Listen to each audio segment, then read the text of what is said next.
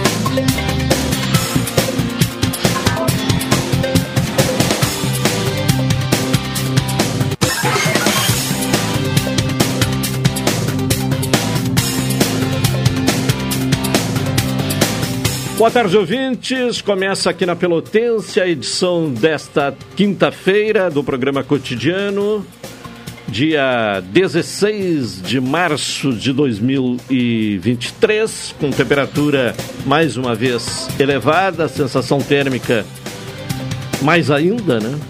Estamos agora com 32 graus, sensação térmica de 37 graus, nesta reta final do verão. Alexandre Salóis me acompanha na parte técnica. Tony Alves está na central de gravações. A produção do cotidiano é de Carol Quincoses. Direção executiva da Rádio Pelotense de Luciana Marcos. Direção geral de Paulo Luiz Goss. Acompanhe a programação da Pelotense pelo 620 AM, da emissora pioneira no Rio Grande do Sul. 97 anos ou então pelas plataformas digitais, o Instagram da Pelotense é o arroba Pelotense620 Oficial, pelos aplicativos Tunin ou Radiosnet, ou então no www.radiopelotense.com.br. Falamos em nome de Supermercado Guanabara. Tem as ofertas feitas para você. Expresso Embaixador, aproximando as pessoas de verdade. Café 35 Off Store, na Avenida República do Líbano. 286 em Pelotas, telefone 30 28 35 35. Doutora Maria Gorete Zago, médica do trabalho, consultório na rua Marechal Deodoro, número 800, sala 401, telefones para contato 32 25 55 54, 30 25 20 59, 81 14 100. Sicredi, gente que coopera, cresce e net HD TV com Now, ligue 21 23 46 23 ou vá na loja na rua 15 de novembro 657 e assine já, consulte condições de aquisição. Bom, enquanto preparo aqui a, a previsão do tempo, vou anunciar a Carol Quincoses. Carol nos traga as informações do trânsito nesta manhã de quinta-feira. Carol, boa tarde. Boa tarde, boa tarde a todos. Então, nas informações sobre o trânsito hoje em Pelotas, houve um acidente às 7h25 da manhã que teve danos materiais e envolveu dois carros. Ele foi na Avenida Duque de Caxias com a Avenida Bento Gonçalves. O segundo foi logo depois, às 7h35, esse envolvendo lesão, e foi na Avenida Salgado Filho com Zeferino Costa, tendo uma moto e um carro envolvidos. Logo depois, às 7h40, houve um acidente na rua Santa Clara com a Avenida Fernando Osório, envolvendo dois carros e um caminhão. E por fim, às 11h35, houve um na Salgado Filho, em frente à van, envolvendo um ônibus e dois carros.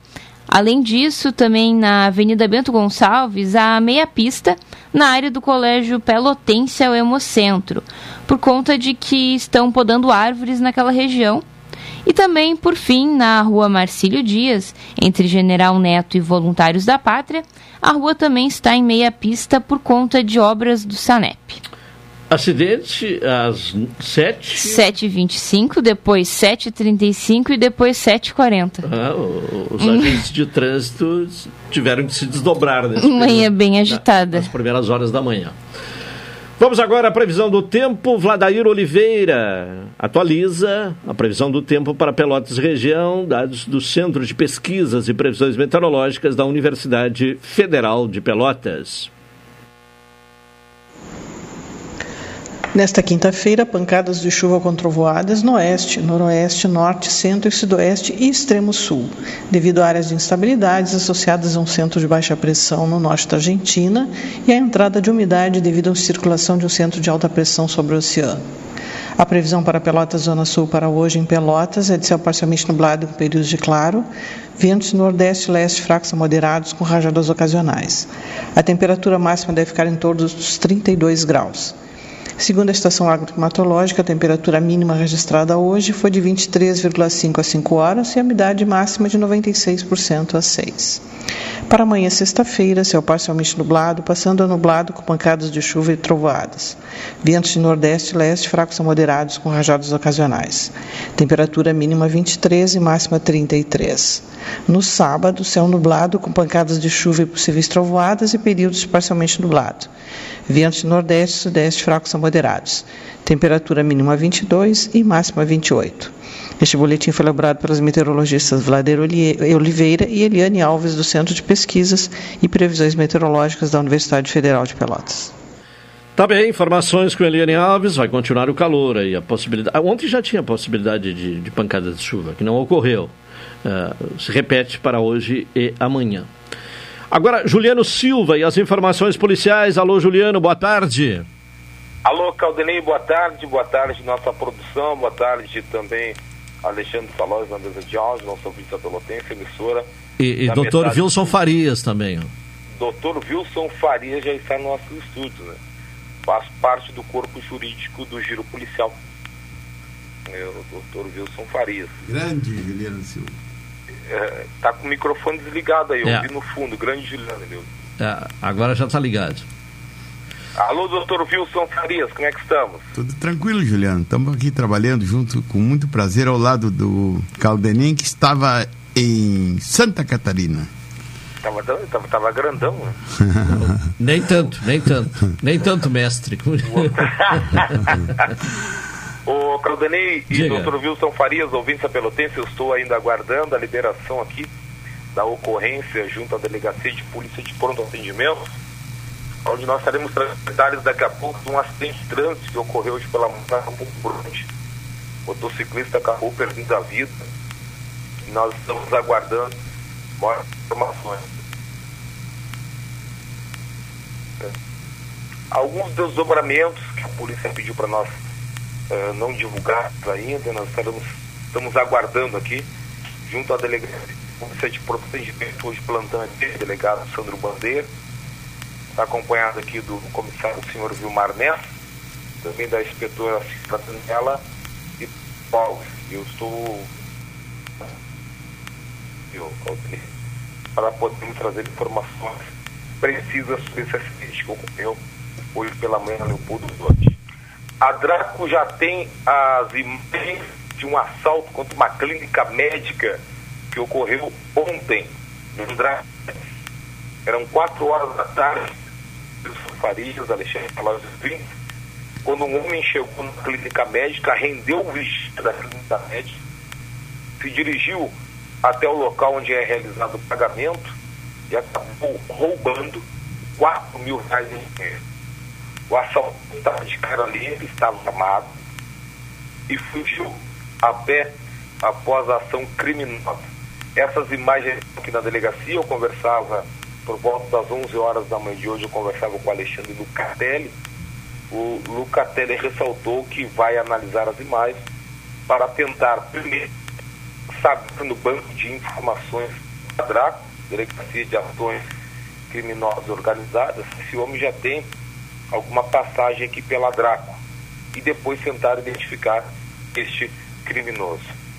São essas informações de maior repercussão, deste momento, essas informações de repercussão aqui da Delegacia de Polícia de Pronto Atendimento, onde nós estamos neste momento ao vivo aqui de plantão e acompanhando as principais informações. Caldenei, doutor Wilson Farias e Alexandre Salão. Tá bem. Valeu, Juliano Silva, com as informações policiais. Bom, lá de Campo Grande, no Mato Grosso, o Chim nos manda uma foto, porque chove lá, né? Está no período de chuva lá. E uma temperatura agradável. Se aqui estivesse assim, já estaria bom, né? 26 graus né? hoje, amanhã vai se manter em 26, depois de uma leve é, subida na temperatura para 27, mas a temperatura se mantém por aí. Aqui, por enquanto, é, passando a casa dos 30 graus. Doutor Sus Farias, nesta quinta-feira, mais uma vez, boa tarde. Boa tarde, meu, é, Caldenem, bom te estar aqui ao teu lado, da Carol. Eu, eu não posso deixar passar em Albes, como se diz em latim, branco, o falecimento do jornalista autodidata AB Silveira. O que, que significa AB Silveira? O primeiro Assis Brasil Silveira. Assis Brasil Silveira. Ele era extremamente polêmico, mas eu convivi com ele bastante tempo, ora como policial, conheci ele quando era delegado de polícia e fui fazer uma diligência em Rio Grande, numa operação conjunta com a polícia de lá. A partir de então nos tornamos amigos. Recordo que na campanha do Brizola, ele era muito brisolista e era amigo, o Alceu Colares gostava muito Sim, dele. É. Gostava muito dele, entende? E, lamentavelmente, né, eh, se foi. Polêmico, mas inteligente, né? Exatamente. E eu, eu, eu chegava todos os dias agora, ultimamente, eu saía do meu escritório, estava sempre, tava sempre na esquina do aquário ali, né? E ele era uma pessoa que estava sempre a par do que, do que ocorria na cidade, principalmente nos órgãos públicos. Sim. E às vezes as informações reveladas ou reveláveis e as não reveláveis. Né? Exatamente. Né? Inclusive ele tinha aquele jornal Poucas e Boas, não é verdade? E a, a, maioria das coisas que ele publicava era verdade. Sim. As pessoas se chamavam ao silêncio porque não interessava polemizar na imprensa tradicional, tudo. Que bem. E, e, eram informações que chegavam a ele exatamente com essa finalidade, para que ele publicasse, né? Correto. É. Fui casado com, com uma amiga minha que era advogada, que hoje é funcionária do judiciário, a Reni, de, deixou mais de um filho, né? Que Deus o tenha, entende? Que Deus o tenha como ser humano. Eu, eu, uma filha, com certeza, e um filho, né? Que eu acho que é da relação com a, a Remi, né? Reni. Reni. Uhum. É, pelo menos dois filhos, com certeza, eh, eu conheci. Uh, do, conheço, né? Dois filhos. E essa, do, essa doença maldita, eu, sei, eu na sexta-feira cheguei no, no centro, encontrei o presidente Farroupilha, que é comerciante ali, e ele me disse que o que o AB tinha abaixado e que havia um, que o câncer tinha se alastrado depois eu falo com com meu amigo médico Janeri, ele me disse que esse câncer que, o, que ele foi objeto de uma operação há cinco anos, talvez tivesse que estipar o, o braço para não se lastrar. Mas essas coisas são muito difíceis é. no dia a dia. E, lamentavelmente. É porque o, a primeira cirurgia foi no antebraço. Né? Correto. Um, um, um, caroço que surgiu no antebraço e que teve a origem de é, toda essa. Resta-me é. registrar o, o fato e, e, dizer que Deus o proteja. Tá e, e, ainda, gostaria, se tem um, um tempo aí. Sim. Pode, pode falar enquanto, é. uh, enquanto Alexandre uh, viabilizamos o contato. o, o nosso, o nosso, o, a nossa rádio, o nosso programa, ele é, graças a Deus, tem audiência em toda a Zona Sul, né? E eu recebi um e-mail, né, da nossa querida Rui Grande, porque eu sou de Arroio Grande, o diretor daqui da rádio é de Arroio Grande, de Arroio e nós somos mencionados. Olha bem o que diz, o que disse a Tereza Silveira no e-mail para mim. Gosto muito de ouvir tuas participações nos programas da Rádio Pelotense. São muito enriquecedoras. Agora, depois que o Otávio saiu da rádio, me ausentei um pouco. Gosto muito de programas com mais informação. E agora com o Pardal, é mais para solicitar músicas. Escuta o programa que foi na locução o Carlos Machado, que a, aquele programa é um magnífico horário de história, se sabe do mundo inteiro. Faz um, um giro de, notícia, de última notícia. Hoje, com outro locutor, é o Caldenei. Esqueci o nome do atual. E através desse programa, ouvi a tua participação e do Varoto. Outra criatura fantástica, como eu gostaria de ter sido aluna dele. Eu sou a Maria Tereza Natural de Arroio Grande. Fomos vizinhos do falecido pais do Paleca, proprietário da, da Rádio Pelotense. O Goss, ele é conhecido. Eh, eu pensei que era Paleco, mas ela fala em Paleca. Tudo bem. Nossas famílias foram muito unidas. Eu me criei lá com a filha mais moça, a filha de criação, a Lelena. Minha tia era costureira na época da alta costura e a dona Alzira nos, nos visita diariamente. E como minha tia fazia alta costura de vestidos de noiva, debutantes, casamento, casamentos, faziam os serões e a dona Alzira e o Dega passavam as noites aqui tomando mate. E ficou um círculo familiar com todos eles.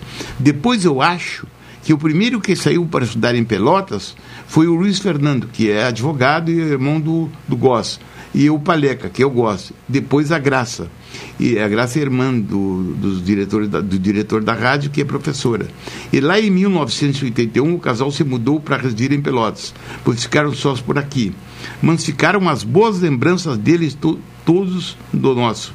Um abraço, Tereza Silveira meus respeitos e gostei da parte didática que ela coloca as coisas e com muito carinho, né? Exatamente. Um abraço a ela e obrigado pela companhia aqui no programa cotidiano. Vamos agora ao comentário de Hilton Lozada. Cidadania e Sociedade. Uma abordagem dos principais assuntos do dia no comentário de Hilton Lousada. Hilton Lousada, boa tarde. Boa tarde, Caldenei. Boa tarde, ouvintes da Pelotense. Hilton, nesta quinta-feira, o que é que vamos destacar aqui no Espaço de Cidadania e Sociedade? Bem, Caldenei, um registro importante é o retorno às funções do governador Ibanês Rocha, que havia sido afastado em função dos atos antidemocráticos de 8 de janeiro por decisão do ministro Alexandre de Moraes, atendendo a um pedido da Procuradoria-Geral da República, o governador voltou às suas atividades. Um outro assunto é que, em meio a alterações no modo de vida e do consumo das famílias e das empresas, este tempo pós-pandemia, que foi pequeno historicamente, mas que está sendo grande em suas consequências, faz com que busquemos alternativas para a sobrevivência. E manter seres humanos alimentados, saudáveis e ocupados não é uma operação fácil e nem barata. Os estados nacionais têm enfrentado esse desafio há algum tempo e alguns, não todos, conseguiram se desincumbir dessa missão. Outros, a maioria, ainda não. Com a criação da comunidade europeia e muito posteriormente com uma moeda única, o continente europeu trabalhou uma série de instrumentos de ordem legal e prática que pudessem, de forma efetiva, atuar na criação de estabilidades. Sim, estabilidades, no plural. Nós, brasileiros, sabemos mais do que ninguém que estabilidade política não significa estabilidade econômica. Sabemos também que as estabilidades por aqui quaisquer que sejam elas, têm um preço alto e permanente a ser pago. Hoje, o arremedo de estabilidade política que está sendo tentado paga seu preço. Preço alto na instabilidade que está provocando nos partidos políticos. Os arranjos partidários parecem nunca ter fim. E ao fim, que nunca chega, não se tem a estabilidade política e esta influi decisivamente para a criação da estabilidade econômica. Do ponto de vista do Congresso Nacional, e é sempre necessário falar sobre ele, vê-se que a declaração de inconstitucionalidade do orçamento secreto pelo Supremo Tribunal Federal não foi suficiente para aplacar o desejo por mais verbas que os congressistas têm. novas formas de atendimento às demandas dos parlamentares têm sido estudadas e com este futuro atendimento, que certamente será de forma contínua, talvez possamos ter uma estabilidade partidária. Estabilidade partidária no âmbito da correlação de forças dentro do Congresso Nacional, não necessariamente em relação às direções partidárias. Mas a equação da estabilidade não é uma equação simples. Ela conta ainda com o judiciário e o executivo. Do lado do poder judiciário, ainda que exista um discurso que debita ao judiciário o adjetivo de ativista e que extrapola de suas funções, não custa lembrar que algumas alterações, feitas regimentalmente pelo STF, farão com que mais assuntos sejam julgados com maior velocidade, impedindo, por exemplo, que um ministro ou uma ministra fique com o processo parado em seu gabinete por muito tempo. Isso é bom? Isso é ruim? Talvez essas não sejam as perguntas que devam ser feitas. Isso é necessário? Talvez essa seja a pergunta a ser feita. E deve ser feita, pois há um grande número de casos parados no primeiro grau de jurisdição, dentre outros, que não podem ser decididos pelos juízes Brasil afora, pois estão sobrestados e pendentes de apreciação pelo STF. Não custa lembrar que na Alemanha, a Corte Constitucional constitui o parlamento em mora quando este não legisla, não trata de determinados assuntos. Vencido um prazo razoável para que o parlamento legisle e o parlamento não se mexe, legislando sobre determinado tema, o judiciário vai lá e decide. Aqui não. Aqui o pessoal dá uma de João sem braço, empurra com a barriga, faz cara de paisagem para ver como é que fica.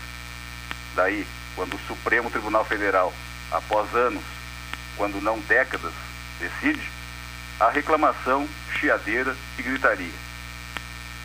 Além do legislativo e do judiciário, temos o executivo, que é quem guarda a chave do cofre. O executivo, sem a menor sombra de dúvida, foi superdimensionado no Brasil e também hipertrofiado razão pela qual não desenvolveu uma musculatura suficiente para agir em todas as áreas que a Constituição Federal lhe determina. Como a exceção do Poder Judiciário, tanto no Legislativo quanto no Executivo, a influência dos processos eleitorais no preenchimento dos cargos. O que ocorre é luta política, e a luta política se reveste de instabilidade, pois em um país com dezenas de partidos políticos, com ideologias e interesses bastante diferentes, não é razoável supor que teríamos uma estabilidade plena. E isto, por si só, já permite a instabilidade, e que a estabilidade almejada e raramente conquistada seja objeto diário de barganhas. Lembremos que o governo ainda não teve testada sua capacidade de articulação no Congresso Nacional após o final do orçamento secreto e da formação do Ministério, que sem dúvida nenhuma ainda causa insatisfações. Ainda que o atual governo tenha conseguido fazer uma agenda e manter o governo anterior nas cordas, e a cada semana vemos ações do governo anterior serem objeto de atenção da mídia, do Ministério Público e do Poder Judiciário, o governo sabe que precisará negociar com o Congresso. Encerrada esta trégua, não será tão fácil governar como foi nos governos anteriores. A partir deste cenário inicial, a preocupação se volta para a receita pública. A receita pública adquire importância em um governo que tem prioridades sociais bem definidas, mas que, para que sejam implementadas e efetivadas, precisam de recursos, muitos recursos. A proposta de emenda constitucional da transição, que deu um fôlego razoável para o caixa do governo, não será suficiente para resolver a situação do país. Situação motivada por várias causas que temos tratado aqui neste espaço de cidadania e sociedade ao longo dos meses. E vale lembrar que o impacto que o aumento do salário mínimo terá nas contas públicas será de 5 bilhões, enquanto o aumento da faixa de isenção do imposto de renda da pessoa física causará uma perda de arrecadação de 3 bilhões e 200 milhões Só aqui estamos falando em uma diminuição de receitas da ordem de 8 bilhões e 200 milhões de reais. Outro ponto a considerar é o de que a economia desacelerou de 2021 para 2022 e o Banco Central aumentou a taxa básica de juros da economia, a taxa Selic, para reduzir a inflação no ano passado.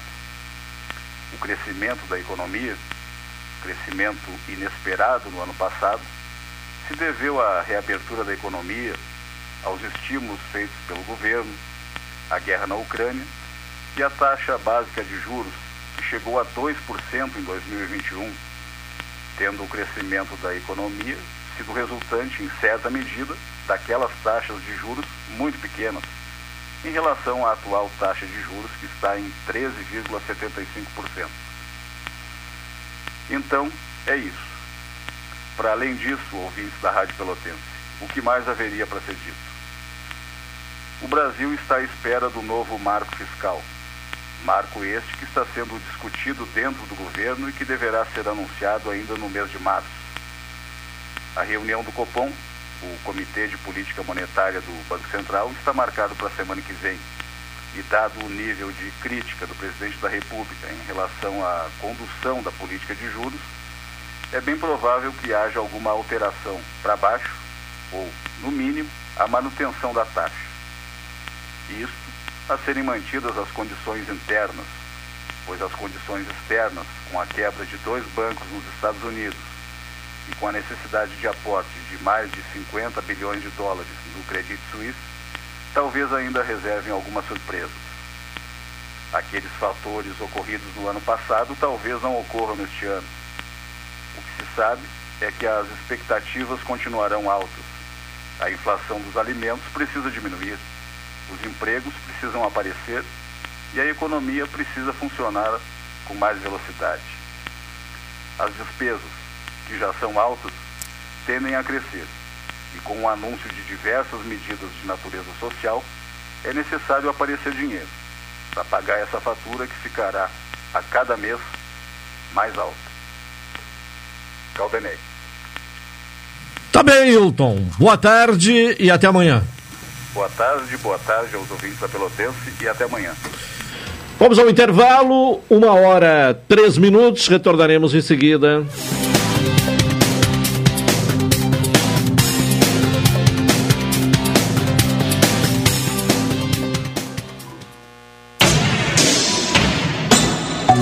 ZYK 270, Rádio Pelotense, 620 kHz, 10 kW, amplitude modulada, a emissora da metade sul.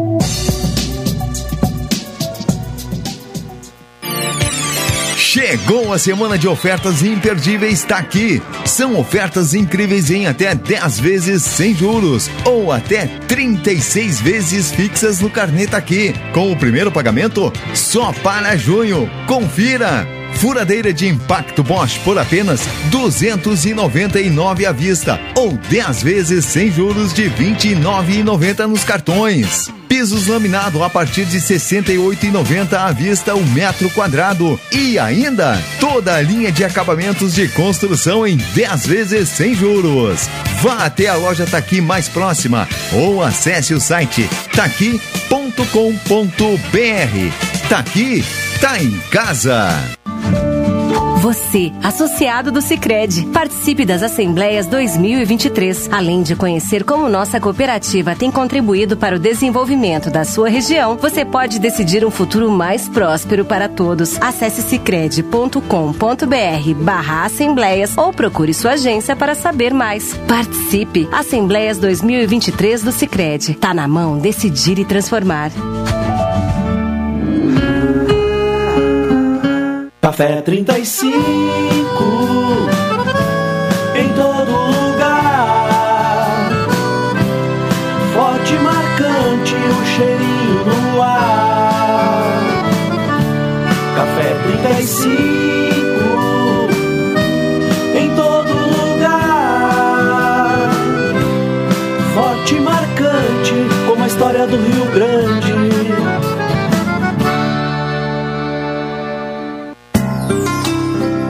Doutora Maria Goretti, médica do trabalho, realiza exames de admissão, demissão, mudança de função, retorno ao trabalho e laudo PCMSO, Programa de Controle Médico de Saúde Ocupacional.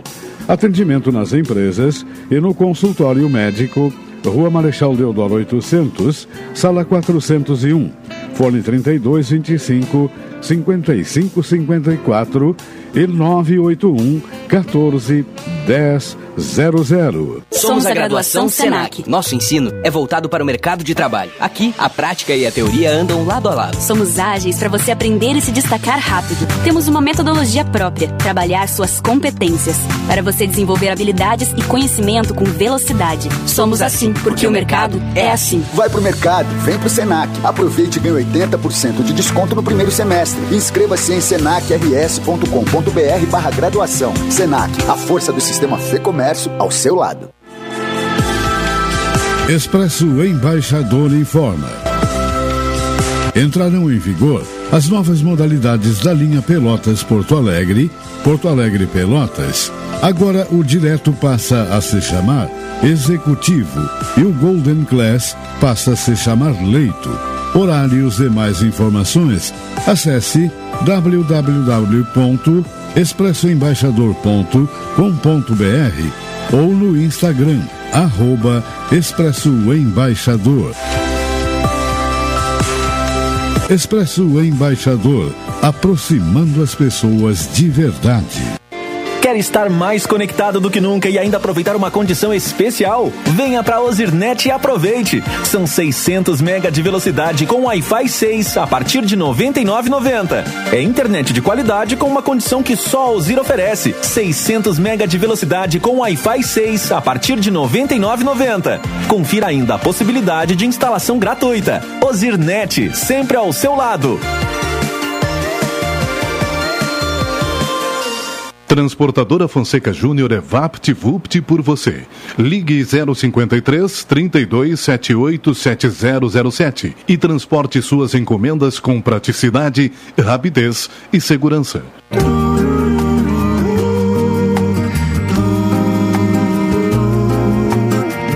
Numa folha qualquer, eu desenho um navio de partida.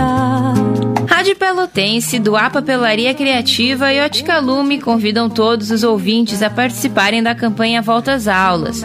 Doe cadernos, mochilas, lápis, canetas, borrachas, folhas de ofício.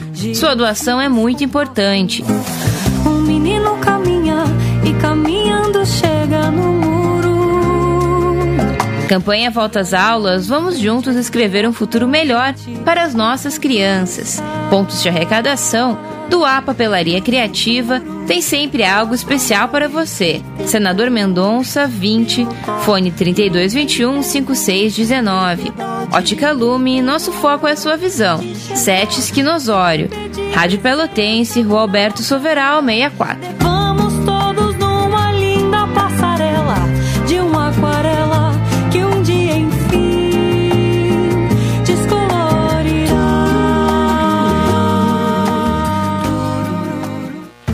Pequeno passo para o homem, um grande salto para a humanidade. Foram as primeiras palavras de Neil Armstrong ao pisar na Lua. Nossa história conversa com a tua. Há 60 anos, a AGERT, Associação Gaúcha de Emissoras de Rádio e Televisão, está presente nos momentos que revolucionam o nosso mundo. Compadre, tu viu que estão querendo pisar em Marte agora? Eu vi.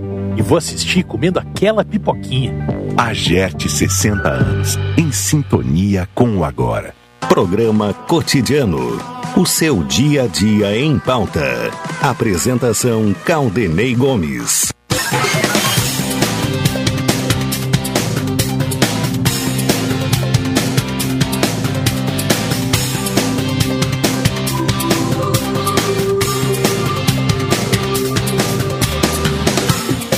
Estamos de volta com o programa cotidiano, uma hora dez minutos. Uh, falamos em nome de Supermercado Guanabara, que tem ofertas feitas especialmente para você. Expresso Embaixador, aproximando as pessoas de verdade. Café 35 Off Store, na Avenida República do Líbano, 286 em Pelotas. Telefone 3028 3535. Antes de retomar a conversa aqui em assuntos uh, que estão repercutindo nesta quinta-feira, com o Dr. Wilson Farias, vamos ao contato com o diretor da farmácia municipal, Fabian Primo, já que a farmácia municipal não está atendendo desde quarta-feira, só retoma as atividades na segunda, porque vai passar por uma reestruturação física e também no processo de atendimento. Vamos saber mais o que, é que está sendo planejado, portanto, para uh, uma melhora no atendimento à população na farmácia municipal. Fábio Primo, boa tarde. Olá, boa. Prazer estar falando com vocês. Bom, o que é que está sendo planejado? O que é que eh, vai mudar na farmácia municipal? Então, na verdade, nós estamos. Vamos dividir a farmácia. Primeira coisa, né? Estamos, na verdade, é, fizemos uma estrutura completamente nova, num espaço exatamente ao lado da farmácia municipal, né? Então, nós vamos dividir a farmácia municipal da farmácia do Estado, né, que é a farmácia de medicamentos especiais. E então, com isso, nós vamos conseguir dar uma, uma melhor qualidade do atendimento da população, porque a gente vai ter um espaço mais qualificado, a gente vai ter mais pessoas para fazer atendimento, né, então nós vamos ter uma estrutura completamente nova para a farmácia do Estado e, consequentemente, nós estamos agora readequando aqui a farmácia do município também, né, e é onde acontece a distribuição dos medicamentos para aqueles pacientes que têm alguma ordem judicial. Sim. Então não nós vamos ter um espaço melhor, um espaço mais qualificado, mas como também nós vamos ter um, um nós estamos agora também uh, por isso que a gente acabou ficando fechando três dias, né? Porque um dia é o inventário que é obrigado pelo estado que nós fechamos uma vez por mês sempre, né? Para fazer contagem. E esses dois dias agora nós vamos fazer a mudança e amanhã nós vamos fazer o treinamento da equipe para melhorar o processo de atendimento, para a gente acelerar os processos. Claro que nós sabemos que em função de várias dificuldades, a população acaba esperando muito tempo para poder fazer a retirada do seu, seu medicamento ou para fazer encaminhamento da documentação para solicitação de medicamento. Né? Então, nós estamos em, nesse processo de mudança, então não só de infraestrutura, que vai melhorar muito, mas também de mudança de processos de atendimento, qualificando a equipe, fazendo treinamentos para que a gente possa aí atender com a qualidade que a população merece. Bom, o endereço segue o mesmo, ali no Largo... Exatamente, a farmácia municipal, ela, ela é na Professora Araújo 2016 e nós vamos para o prédio ao lado, que é na Professora Araújo 1998. É no local conhecido como Largo Vernete, né? Isso, isso. exatamente, exatamente. Bom, a, reclamação uh, principal da população é a demora no atendimento. Vai uh, se alterar? Uh, haverá um sistema de agendamento diferente? Como é que vai ser essa isso, questão? Isso para a farmácia do Estado, então, né, para a farmácia de medicamentos especiais, que a, por mais que ela seja do Estado, a gestão é municipal. Né? Então nós temos, nós vamos ter mais pessoas para fazer atendimento e vamos modificar o processo para também dar uma atenção especial para aquelas pessoas que só estão entregando documentação e não só para retirar medicamentos. A gente vai ter uma separação também para esse nesse sentido. Na farmácia do município, aí sim, além de termos então espaço também melhor, mais qualificado, as pessoas então já que finalizada aí essa, um decreto da prefeita a necessidade da utilização de máscaras, né, deixando facultativa a utilização de máscaras, como também a diminuição dos casos do Covid, nós então já vamos retornar ali os assentos que as pessoas possam esperar sentadas dentro da farmácia também. A gente não precisa seguir com aqueles regramentos de distanciamento social que existiam até pouco tempo atrás, em função da pandemia. E a grande novidade é que também para os pacientes que vão retirar medicamentos do município, vai existir a possibilidade de fazer o agendamento dessa retirada. Então, o paciente pode, da sua casa, da sua residência, seja pelo celular ou seja pelo computador, ele vai entrar no site da prefeitura, nós então vamos estar disponibilizando aí pelas redes sociais e também aqui na farmácia o link da, da, do site onde a pessoa então vai se cadastrar, vai fazer anexar o anexo das receitas, né? Receitas seja de medicamento controlado ou seja de medicamentos do de uso contínuo. E faz anexa as receitas e isso, isso vai chegar para nós. Ele vai escolher o horário. Eu quero retirar na segunda-feira às 9 horas da manhã. Então, nós aqui vamos receber essa informação, essa solicitação, isso é um pré-agendamento. Nós vamos verificar se as receitas estão ok, se está tudo certo, se nós temos o medicamento disponível ou não. E vamos então deixar preparado isso. E aí, pelo próprio site, nós vamos dar o ok, que vai uma informação para o usuário por e-mail, dizendo, olha, seu agendamento foi confirmado, você pode vir então na segunda-feira às 9 horas da manhã a fazer a retirada do medicamento. Bom, Assim, então, é- na segunda-feira, se Sim. a farmácia com as receitas para entregar as receitas. Algumas receitas são de retenção, né? Nós precisamos retirar as receitas, medicamentos controlados, e ele vai então levar seu medicamento. Processo que vai levar no máximo cinco minutos. Bom, a- o pré-agendamento é só para a farmácia municipal, né? Do município. Do município. Certo. E, e no estado haverá mais gente atendendo, é isso? Pra... Nós teremos mais pessoas para fazer o atendimento Sim. e também mudando o processo de atendimento, que isso é mais importante ainda. Certo, Tem porque mais pessoas, a gente vai agilizar o processo de atendimento. certo, porque no estado é, o é- é- é um processo mais demorado, né? Isso, É, burocraticamente é mais demorado, né? Só para as pessoas terem ideia que na farmácia municipal nós já estamos atendendo em torno de 800 pessoas por dia. Né? Então, dividindo aí nas três farmácias. Né? Então, com essa separação, a gente vai conseguir dar mais ah, conforto para as pessoas e também tentar agilidade no atendimento. Certo. Bom, por que ah, as pessoas preferem a farmácia municipal e não a farmácia distrital? Pois É, então, né? Claro que às vezes as pessoas já precisam pegar esse medicamento do Estado e aproveitam para fazer uso da, daqui da municipal também, né? Então, o que a gente vai estar orientando agora na segunda-feira, nós vamos ter uma equipe na frente da farmácia também para orientar a população, que é para que faça o agendamento. Quando ele vai vir buscar o medicamento na farmácia do Estado e já tem o seu agendamento pronto, é só passar e pegar do município, então só tem que aguardar o atendimento ali na farmácia do Estado. Não precisa mais perder tempo nas duas, digamos assim. Ele faz o agendamento, chega aqui, pega o seu medicamento do município e, e aguarda o atendimento no Estado e já a gente vai reduzir aí certamente 50% do tempo do atendimento. é porque alguns casos pode ser resolvido lá na- na- nas farmácias distrital, distritais. então, nós temos seis É. farmácias distritais distribuídas pelo município de Pelotas que funcionam exatamente como a farmácia municipal. Eles podem pegar medicamentos controlados, podem pegar as fitas para monitoramento da, da sua glicemia, do, seu, do, do açúcar, podem vir aqui pegar o- as canetas de insulina, podem pegar tanto, tudo que é feito aqui na farmácia mu- municipal é exatamente igual na farmácia distrital. Né?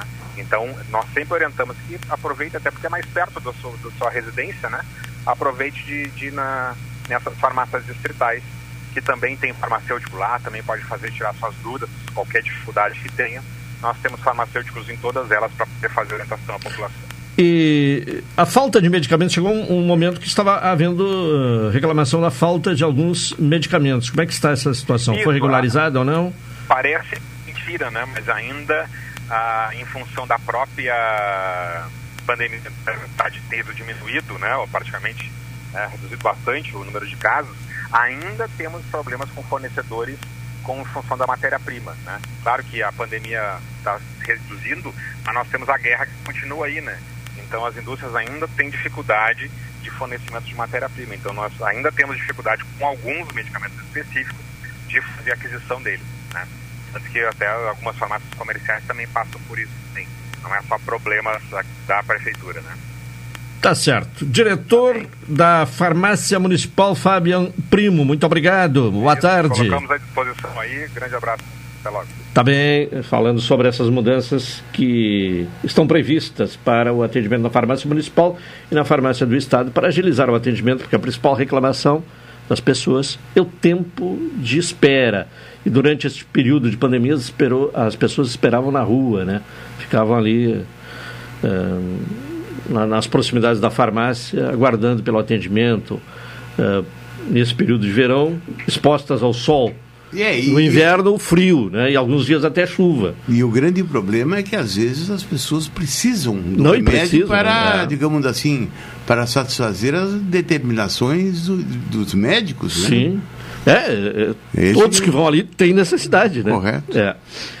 Bom, uh, doutor Vilso Farias, o fato nacional de hoje é a volta do governador uh, Ibanez, né, ao governo, ao comando do governo do Distrito Federal, depois do afastamento de mais de dois meses, né, uh, a partir do, do episódio de 8 de janeiro. A sua opinião sobre essa Olha, é- revogação da- do, do afastamento né, pelo próprio ministro Alexandre de Moraes? Foi uma medida cautelar né, na época, né? Que, digamos assim, que ela afastou, eh, digamos, e no meu ponto de vista, ela afastou de maneira não muito clara, entende? Porque a- o afastamento de um, de um caso de uma pessoa que foi eleita pelo povo, não é verdade? Assim, e não havia muitos, o critério nunca me convenceu esse afastamento, tá? Nunca me, convence, me convenceu, porque, digamos assim, é, era tudo genérico, não é verdade? Evidentemente que nós temos que partir do pressuposto de que o juiz não é uma figura neutra, né? Aquilo ali, aquele, digamos assim, aquela invasão irresponsável de pessoas, né? Praticando isso, a, a falta de policiamento, a, a uma certa negligência até de, de, de autoridades, né? Fizeram com que o judiciário, digamos assim, porque é muito fácil a gente partir para uma crítica que a decisão judicial não foi a mais correta, né? Mas eu diria que pelo menos estabeleceu-se a ordem hierárquica no que se refere à administração pública, né? Porque ele foi eleito, né? E não havia, digamos assim, olhe bem, não havia indícios de que ele tinha agido, digamos assim, tinha do... contribuído, né? Não, agido dolosamente, é. né? Não havia. Que, havia, que, tinha, que houvesse má fé por parte dele, entende? É, e a revogação uh, do afastamento uh, uh, foi justificada pelo ministro Alexandre de Moraes que ele não está, de forma alguma, interferindo né, ou dificultando a investigação. Não, não, não tem, como é que eu diria assim, usando uma linguagem bem clara, é, nada é melhor do que um dia depois do outro, né? Essa que é a verdade. Tá bem. Bom, por aqui, né, como um assunto local, a reforma do fórum. Uh, de Pelotas, o senhor está acompanhando? Eu vejo, assim, lateralmente, né? É, todos os dias, digamos assim, lá pessoas ligadas ao meu escritório, bem como eu pessoalmente. Então, é, é, é que, olhe bem, é, com esse negócio da pandemia, muitas, muitas modificações ocorreram. Por exemplo, a maioria, a maioria hoje dos processos funciona através da tecnologia, né? Os processos físicos, eu diria que desapareceram, 95% desapareceram. Então, e a, a, a estratégia de atendimento a pessoal é, foi modificada totalmente. As pessoas que vão ao fórum é, já é, digamos assim, não é aquele número que, que ocorria anteriormente. E segundo, se, digamos assim, segundo se observa, se, se colhe junto às autoridades judiciárias que essas reformas viriam para satisfazer, digamos assim, o dia a dia do fórum, não é verdade? Eu espero que isso realmente aconteça.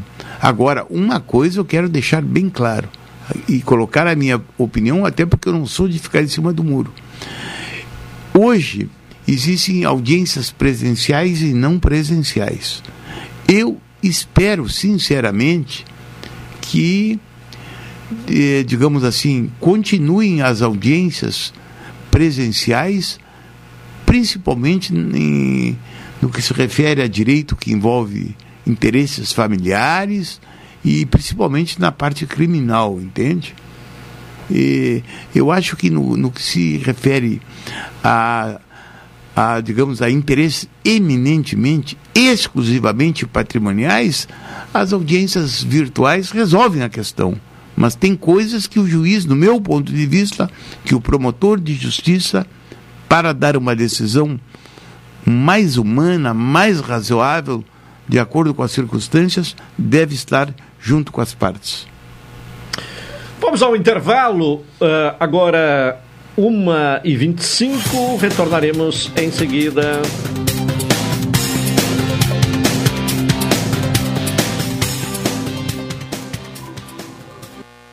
Rádio de Verdade. 620 AM. To, to, to, todo mundo ouve. Ouve. Ouve. Ouve. Chegou a semana de ofertas imperdíveis, está aqui. São ofertas incríveis em até 10 vezes sem juros ou até 36 vezes fixas no Carneta aqui. Com o primeiro pagamento só para junho. Confira! Furadeira de impacto Bosch por apenas 299 à vista ou 10 vezes sem juros de 29,90 nos cartões. Pisos laminado a partir de 68,90 à vista o metro quadrado. E ainda toda a linha de acabamentos de construção em 10 vezes sem juros. Vá até a loja Taqui mais próxima ou acesse o site taqui.com.br. Taqui tá em casa.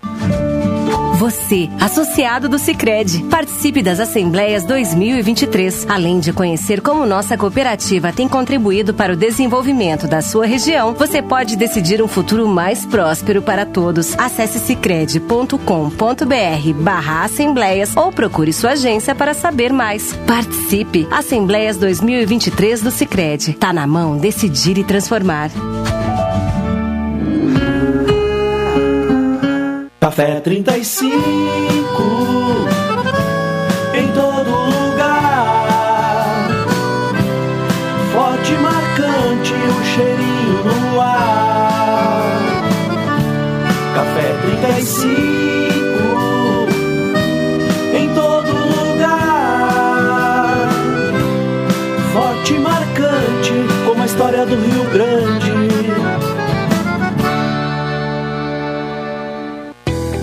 Pós-graduação Faculdade Senac Pelotas. Flexível, prática e conectada com o mundo. MBA e diversos cursos com duração de um ano nas áreas de comunicação, design, gestão, moda e tecnologia da informação. Matricule-se a qualquer momento. Acesse senacrs.com.br barra pós e conquiste a carreira dos seus sonhos. Senac, a força do sistema Fê Comércio ao seu lado. Quer estar mais conectado do que nunca e ainda aproveitar uma condição especial? Venha para Ozirnet e aproveite. São 600 mega de velocidade com Wi-Fi 6 a partir de R$ 99,90. É internet de qualidade com uma condição que só a Ozir oferece. 600 mega de velocidade com Wi-Fi 6 a partir de R$ 99,90. Confira ainda a possibilidade de instalação gratuita. Ozirnet, sempre ao seu lado. Transportadora Fonseca Júnior é VaptVupt por você. Ligue 053 32 78 7007 e transporte suas encomendas com praticidade, rapidez e segurança. Um pequeno passo para o homem, um grande salto para a humanidade. Foram as primeiras palavras de Neil Armstrong ao pisar na Lua. Nossa história conversa com a tua. Há 60 anos, a AGERT, Associação Gaúcha de Emissoras de Rádio e Televisão, está presente nos momentos que revolucionam o nosso mundo. Compadre, tu viu que estão querendo pisar em Marte agora? Eu vi. E vou assistir comendo aquela pipoquinha. AGERT 60 anos, em sintonia com o agora. Programa Cotidiano. O seu dia a dia em pauta. Apresentação Caldenei Gomes.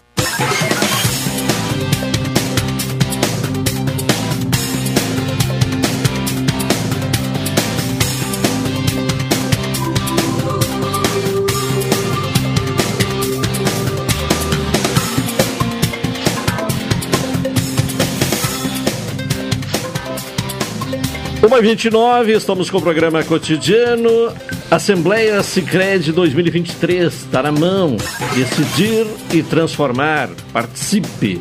NET HD TV com Lau, ligue 21 23 46 23, ou vá na loja na rua 15 de novembro 657 e assine já, consulte condições de aquisição. Doutora Maria Gorete Zago, médica do trabalho, consultório na rua Marechal Deodoro, número 800, sala 401, telefones para contato 32 25 55 54. 30 25 20 59 81 14 10 00.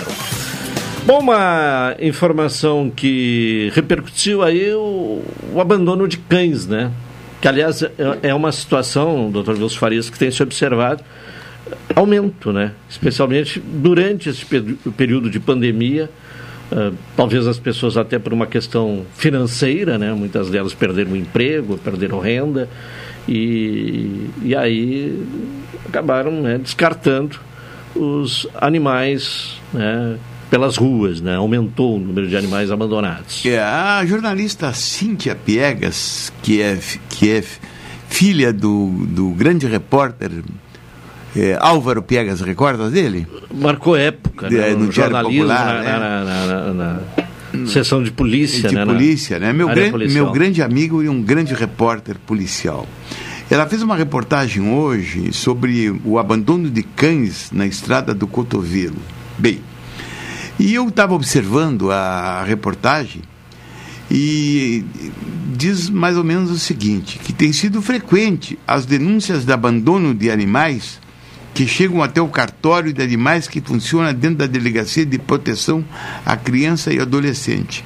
A delegada Lisiane explica que abandono não deixa de ser maus tratos. E pela lei, olhe bem, ela cita a lei 14.060-20.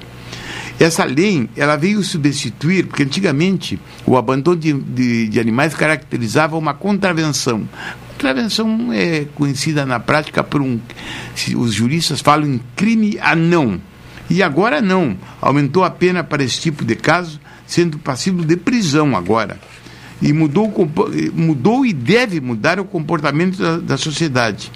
Antes, maus tratos gerava um termo circunstanciado, colocou a jornalista, e muito bem. Agora podemos instaurar inquérito e a pessoa pode ser presa, diz a delegada. Para a autoridade policial, eu que os Farias afirmo, isso evidencia uma evolução da sociedade que passa a enxergar esses animais e exigir punição, punições mais severas. Eu quero dizer o seguinte: Olhe bem, para resolver essa situação, eu dizia nos bastidores que eu sou uma pessoa que quando que tem animais.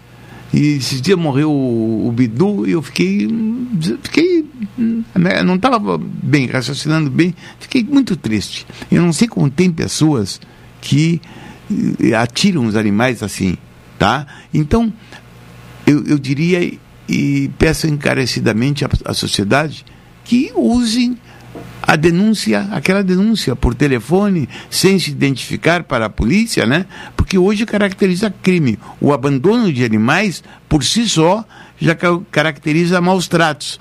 E tem que haver, digamos assim, uma recepção por parte da sociedade para a gente, não digo terminar com isso, porque ninguém termina. É como, é como uma prática de crime, mas ameniza a situação.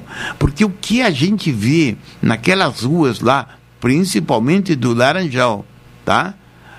digamos assim, digamos, é, animais assim, soltos, e, a, e, as pessoas dizem, então se tu vê uma pessoa, tudo, tu que eu digo, tudo da sociedade, observa a placa do carro, manda para a polícia, e a, dá elementos para a polícia, porque a polícia, olhe bem, a polícia, ela, para resolver qualquer situação, ela tem que ter o apoio da sociedade.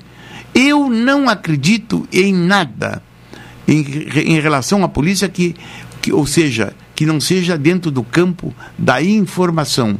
Delegado bom para mim é aquele delegado que está a par de tudo, que tem informações da sociedade. Bom, se, por um lado tem pessoas que abandonam animais, por outro tem pessoas que recolhem, né? É o caso do nosso Alexandre Salóis, né? Já são quantos animais? É 30 cães e 27 gatos. Número 24 razoável. gatos. 30 cães e 27 gatos. É o, o patrimônio né, dele em termos de, de, de, contribuição à sociedade, recolhendo os animais que são todos eles abandonados. Né? Fala aí, fala aí no microfone, diga aí. São animais abandonados, né, o, o Alexandre, que chegam à sua casa. Boa tarde. Boa tarde. É, em sua grande maioria são animais que sofreram atropelamento ou abandono, ou estavam prestes a serem atropelados, porque eles largam nas avenidas, nas principais avenidas, lá no caso o prolongamento da Bento Gonçalves ali. É, o último nosso último resgate foram quatro gatinhos assim de dois três meses estavam circulando pela Avenida Bento Gonçalves e aí, no nosso caso lá, a gente não fica sem opção, a gente pega e pronto. E tem várias pessoas na cidade que também recolhem E só que uma situação grave, né? Porque Mas, mas faz doação, recolhe, faz a doação? é faz a doação Quando possível. Só que é muito difícil. É, as pessoas não estão adotando, elas querem animais de raça. A gente a porcentagem é mínima que a gente consegue adotar, mandar para adoção. E é, são os gastos, né, Caldenei? Que Sim. são complicadíssimos. Elevadíssimos, né? Porque tem alimentação e medicação, né? Isso aí. Medicamentos também para ah, esses animais. E aí tem que eh, contar com a contribuição das, da- das pessoas. A né? gente É. sempre tem, recebe ajuda lá do pessoal. Certo. Então, se há pessoas que abandonam, há pessoas também que recolhem. Bom, Carol, eh, vamos falar agora sobre esse eh, 27 milhões de vacinas vencidas contra a Covid. Né? Tão difícil, né? Houve um momento de tanta dificuldade para a vacinação. E, por outro lado, né, vacinas que tiveram prazo de validade vencida, portanto, vacina que não chegou a, a finalidade, ou seja, a- as pessoas para serem E vacinadas. ah, antes da Carol fazer, ah, fazer muito bem a, a, a descrição, descrever o fato, eu diria o seguinte, né? Isso, isso, isso das vacinas, Caldenei, servem para incrementar a polarização. Porque um governo começa a acusar outro, Claro. né? Tá, o que eu quero dizer para os ouvintes que eu não me filio nesse campo da polarização. Graças a Deus. Para mim, tanto o, o Bolsonaro quanto o Lula, entende? E o Lula, como está no início do governo, eu faço votos que ele faça um bom governo, porque eu sou brasileiro, não é verdade? Mas ambos não me sensibilizaram. E essa pola- polarização. E já fiquei de antemão, olhe bem, triste, porque eu eh, acreditava no início que o Lula não vinha para a reeleição, porque a reeleição aumenta a polarização. A polarização, não é verdade? Além do uso da máquina pública. Claro. na- na então campanha. eu sou eu sou veementemente contra a reeleição. Eu acho que pode-se estabelecer um governo de cinco anos, Caldenei, sei lá, mas Porque uma das quatro anos pode ser considerado pou- Exatamente. é pouco, né? Então Mas aumenta o Uma das piores coisas que o, que o Fernando Henrique Cardoso fez foi aquela vez, te lembra? Usou a máquina governamental para criar Aprovar a reeleição. reeleição. É. E isso não soma para o Brasil. Eu não me não entrei nessa polarização, não votei no primeiro turno, votei no Ciro Gomes como opção e, e queria dizer o seguinte: não me sensibiliza essa polarização, porque, pra, porque para mim isso não soma para o Brasil. Mas, de qualquer forma, há esse fato negativo né, de, de vacinas que, aliás, e medicamentos que foram incinerados, né, medicamentos inclusive de alto custo que foram incinerados, e no caso das vacinas eh, contra a Covid, que perderam a validade. Vamos à informação, Carol. Exato. O Ministério da Saúde confirmou hoje que, ao realizar o inventário das vacinas contra a Covid-19 recebidas do governo anterior, se deparou com um cenário de 27,1 milhões de doses, sem tempo hábil para distribuição e uso. Ao todo, incluindo o quantitativo perdido em 2023, o desperdício chegou a 38,9 milhões de doses desde 2021 um prejuízo de cerca de 2 bilhões de reais aos cofres públicos. Desse total, mais de 33 milhões de doses já foram encaminhadas para incineração. Nos próximos 90 dias, mais 5 milhões de doses vencem e outras 15 milhões de doses vão ter o seu prazo de validade expirado em 180 dias. O Ministério da Saúde buscou uma solução pactuada com o Conselho de Secretários Estaduais e Municipais de Saúde, o CONAS e o CONASENS, para um esforço conjunto a fim de evitar novos desperdícios. Tá bem. É... é aquela história, um acusa o outro, olhe bem. Um acusa que a, a, culpa seria do Bolsonaro, né? E agora outros que isso aí não tem nada a ver com o Bolsonaro. Mas o que eu quero dizer, sem entrar no mérito, porque isso, isso para ser investigado tem que haver um inquérito, o sei lá. Não pode haver, quero... independentemente de quem seja o responsável, não pode haver vacina com prazo vencido. Sim, não, e olhe bem, é 30 milhões, é, pelo amor porque de Deus. Porque é dinheiro público investido Sim. e é vacina que não chegou ao braço da, claro. das pessoas, né? E a espera foi tão grande. Foi tão grande, tão angustiada. E quantas pessoas perderam a vida nesse período de espera, né, pela vacina? Eu, por exemplo, culpava o governo Bolsonaro por aquele negativismo em relação à vacina que eu achava uma barbaridade. Agora também não é justificável que agora, né, se perca essas vacinas que teoricamente. Porque, pelo menos administrativamente a coisa está mal conduzida, né? Ah. Porque não pode cobrar, te... comprar em excesso. E por que comprar em sim, excesso? Em né? tese, Porque, sim. É, se, uh, não tem condição de, de fazer com que essa vacina seja aplicada, porque é perda de, de dinheiro público e também uh, vacina que não chega à, à população. Bom, temos ainda um intervalo, né, Alexandre? Vamos a ele? São uh, agora 13 horas e 41 minutos. Vamos ao intervalo, retornaremos em seguida.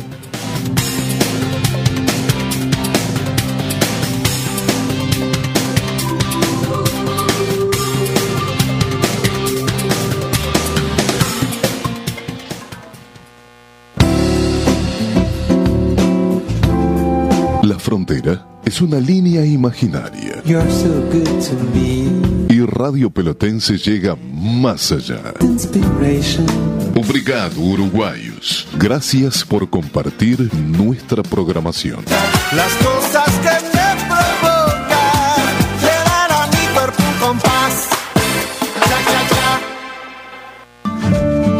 Você, associado do Sicredi, participe das Assembleias 2023. Além de conhecer como nossa cooperativa tem contribuído para o desenvolvimento da sua região, você pode decidir um futuro mais próspero para todos. Acesse sicredi.com.br/barra assembleias ou procure sua agência para saber mais. Participe! Assembleias 2023 do Sicredi. Tá na mão decidir e transformar. Café 35 em todo lugar. Forte marcante o cheirinho no ar. Café 35 em todo lugar. Forte marcante como a história do Rio Grande.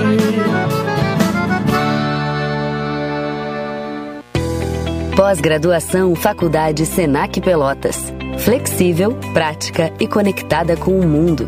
MBA e diversos cursos com duração de um ano nas áreas de comunicação, design, gestão, moda e tecnologia da informação. Matricule-se a qualquer momento. Acesse senacrs.com.br barra pós e conquiste a carreira dos seus sonhos. Senac, a força do sistema Fê Comércio ao seu lado. Quer estar mais conectado do que nunca e ainda aproveitar uma condição especial? Venha para Ozirnet e aproveite. São 600 mega de velocidade com Wi-Fi 6 a partir de R$ 99,90. É internet de qualidade com uma condição que só a Ozir oferece. 600 mega de velocidade com Wi-Fi 6 a partir de R$ 99,90. Confira ainda a possibilidade de instalação gratuita. Ozirnet, sempre ao seu lado.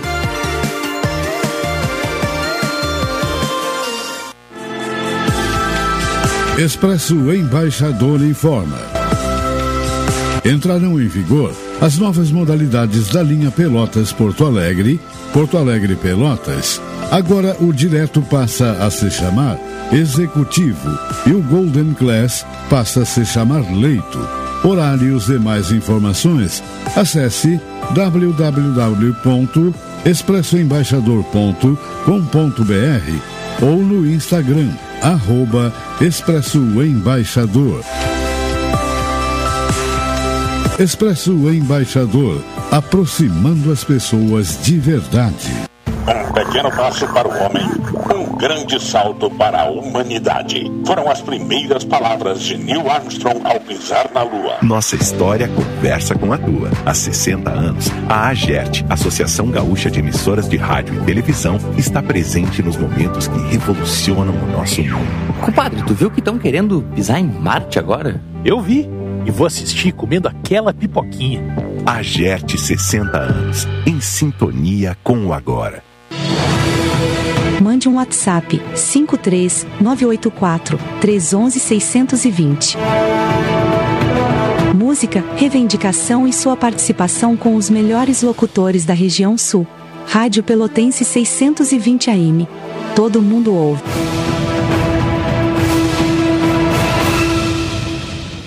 Programa Cotidiano.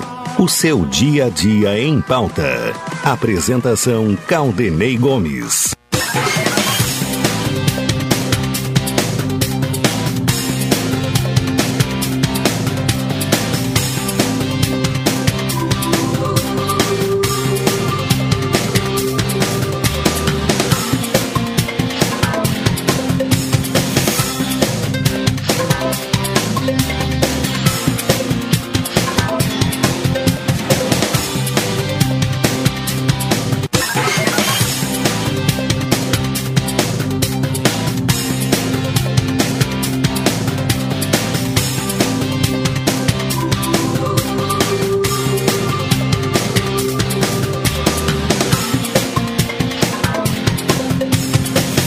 Hora e 46 minutos, estamos de volta com o programa cotidiano.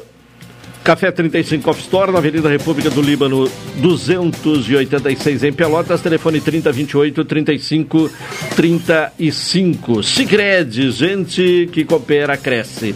Voltamos ao assunto porque ontem houve eh, manifesto em todo o país, alguns atos né, eh, de mobilização em todo o país, inclusive aqui em Pelotas de profissionais uh, da educação, também estudantes, que pedem a revogação da lei do novo ensino médio, da reforma ocorrida no ensino médio, que começou a ser colocada em prática no ano passado. Até já tivemos a oportunidade de conversar aqui com o professor Guilherme Polscheid, que volta a conversar conosco, está na liderança deste movimento. Professor, qual a expectativa? Acredita que realmente possa ocorrer a revogação da lei que eh, promoveu esta reforma no ensino médio? Boa tarde. Boa tarde, Caldenei. Boa tarde, ouvintes da Rádio Pelotense. É, essa é uma discussão muito pertinente, né? Primeiro porque ela envolve toda a comunidade escolar do, do Brasil todo, né? É uma, uma reforma que foi editada por meio de um decreto, ela prejudicou muito, né? Porque não foi uma discussão feita com, com aqueles que é, estão na base é, e fazem a educação, né? Que são os alunos e os professores e os pais, funcionários. É, e ela tem, tem um caráter anti, antidemocrático ao não ouvir essas, essas pessoas. Então, é, com a possibilidade hoje de estar discutindo de novo, né, dentro com o MEC, não é algo tão simples que a gente possa acreditar que, que vá ser revogado também numa, numa, num canetaço, né?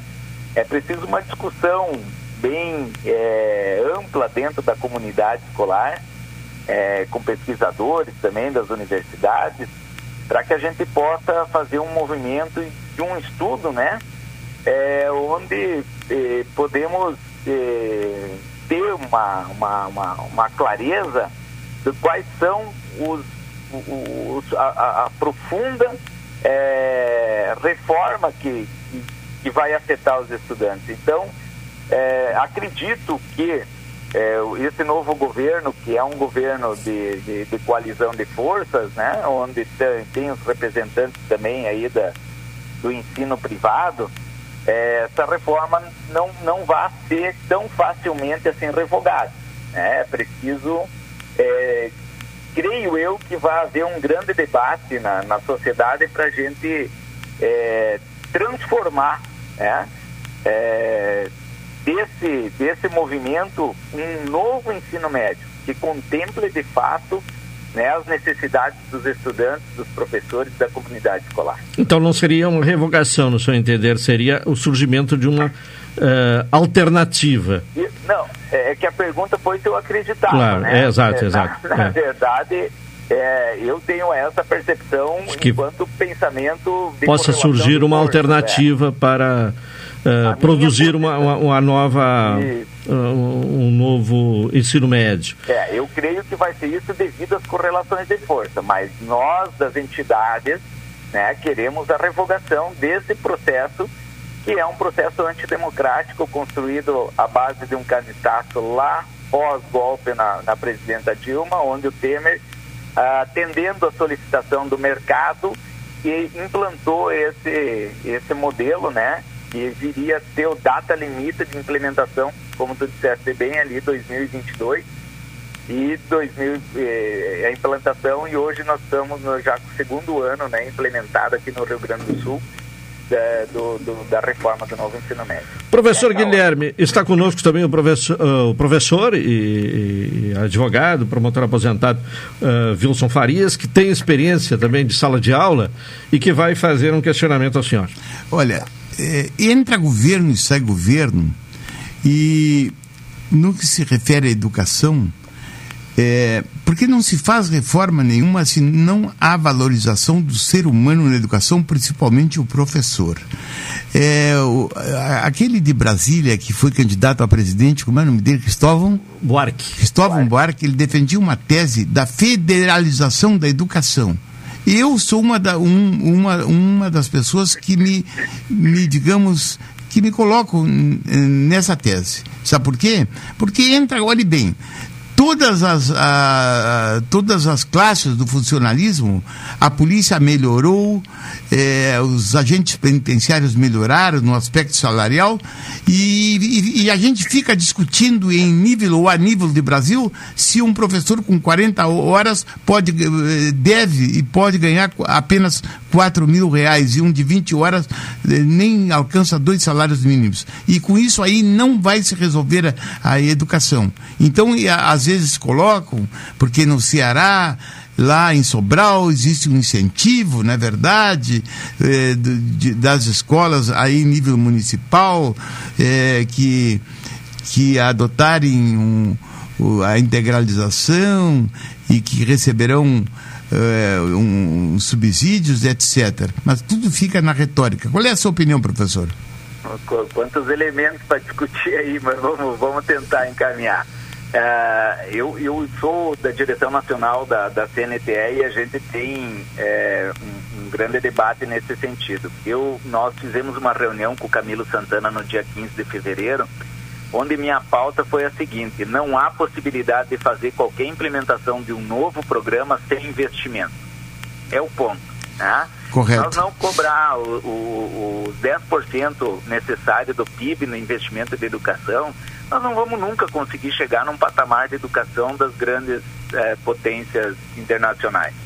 Então, é, é, nessa questão da federalização, professor, eu, eu vou lhe dizer o seguinte, minha opinião é, particular, eu comungo dessa, dessa, dessa opinião, porque nós precisamos ter, de fato, uma educação que seja pautada por um caminho é, mais abrangente. Né? Nós precisamos ter um Estado forte onde saiba é, que possa investir em educação e pagar de fato melhor seus profissionais, né? e entre eles professores e funcionários. Aqui no Rio Grande do Sul nós estamos com um salário do, do piso do, do funcionário com 696 reais. É, um, é uma é, é, é indignante isso porque não chega a metade de um salário mínimo. Então nós temos que mudar isso profundamente. A federalização, é claro que a gente vai ter que discutir muito, tem que garantir autonomia também, né, das comunidades. É, tem toda uma questão para ser discutida, mas em se tratando de investimento, em se tratando de contrato de profissionais, eu acho que nós deveríamos sim pensar na federalização. Uh, no quesito da de, de, pensar um projeto, né? O senhor colocou ali da questão do tempo integral, né? Eu creio que esse é um processo que nós também temos que garantir. Só que no Brasil, com a de, de, devida carência que nós temos, muitos estudantes acabam por não optar pelo ensino de educação integral porque eles trabalham no turno inverso, que é, ajudam financeiramente as suas famílias. Então, é, nesse investimento, o Estado também tem que garantir a permanência desse estudante no seu tempo integral. Né? E aí nós teríamos tempo para trabalhar o, a formação integral, que são as disciplinas que hoje foram tiradas no, no novo ensino médio, né? história, sociologia, filosofia, e aí nós vamos poder trabalhar essa educação integral e também as outras formações que são das áreas é, que possam ser tecnológicas, né, e o, o, de trabalho, visão técnica, mas também agregado à arte, à cultura, né, ao esporte, ao lazer.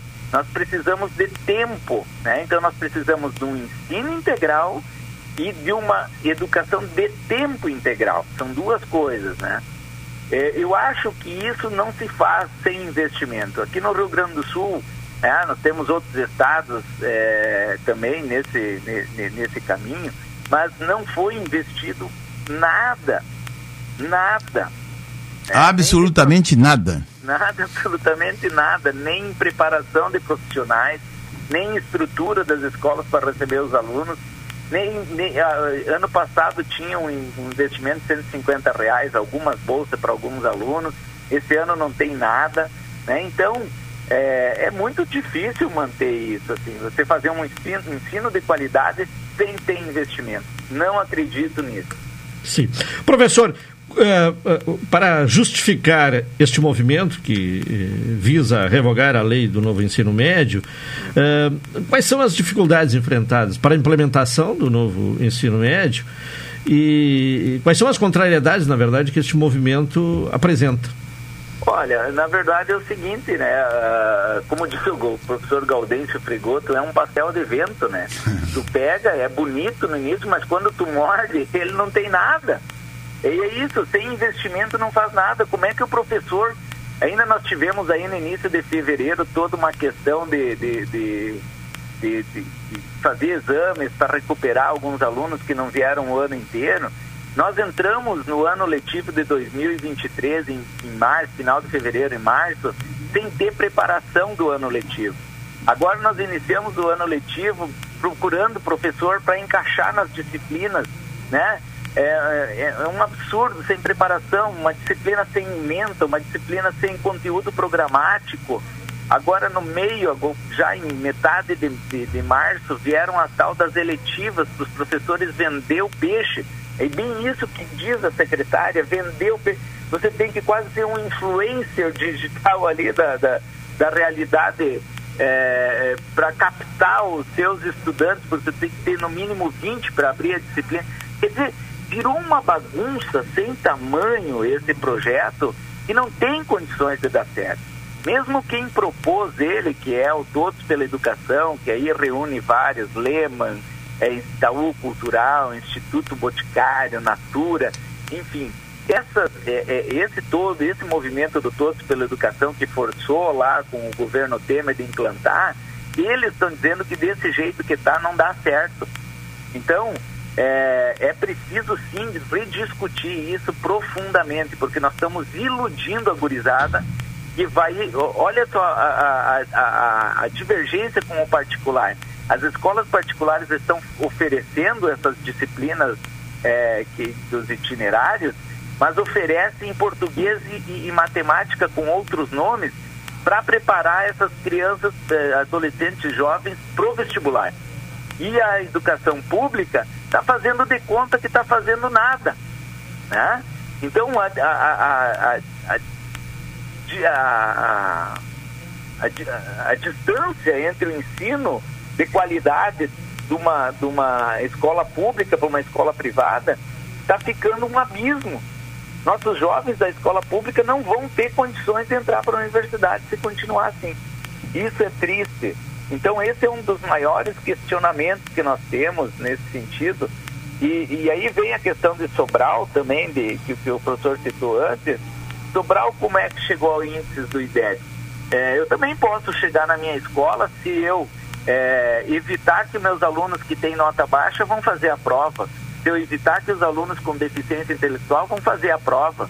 É, eu posso garantir uma nota mais alta. Agora, se eu permito que todos façam a avaliação, a nota da escola vai ficar mais baixa. Tá? E isso que aconteceu em Sobral. O índice eh, satisfatório a, do IDEB é em função de você permear 50% só os melhores que façam as provas. Aí é fácil elevar o índice, né? É, mas isso não dá para fazer num Brasil todo. E nem sequer que você faça isso. Nós não queremos mascarar dados. Nós queremos uma realidade de uma educação que seja de qualidade. É isso que nós queremos dos nossos filhos. Professor, estamos com o horário esgotado. Mais uma vez, muito obrigado e sempre é bom ouvi-lo. Muito obrigado e uma boa tarde. Eu que agradeço, Claudinei. Um abraço aos ouvintes aí da, da Rádio Pelotense. Guilherme Bolsaides, professor, também diretor de escola, e trazendo um dado aí sobre Sobral, né? Lá um processo de seleção. Só os É. melhores alunos são avaliados. É, né? e se formou uma elite ali, né? É um E- assunto e, que... realmente mascara Claro, o resultado mascara final. a realidade. Eu, eu, eu já falei com o Camilo Santana, esse que é o, ele era o governador do Ceará, no, no último congresso do Ministério Público, eu estive lá. E até por uma questão de coerência, né? Uma pessoa extremamente educada, uma pessoa que parece-me séria, tá me ouvindo? Eu não entro nessas divergências porque ele rompeu com Ciro lá, sei lá, é uma pessoa séria. Mas é que, como o professor disse, não se faz isso só com retórica, tem que ter investimento. investimento. E o próprio ministro disse que tem que ter investimento. E o resto é conversa fiada. Tá bem, doutor Wilson Farias, obrigado. Final de programa. Retornaremos amanhã às 12 horas e 30 minutos com mais uma edição do programa cotidiano. Vem aí o Cláudio Silva com a super tarde. Uma boa tarde a todos e até amanhã. Eu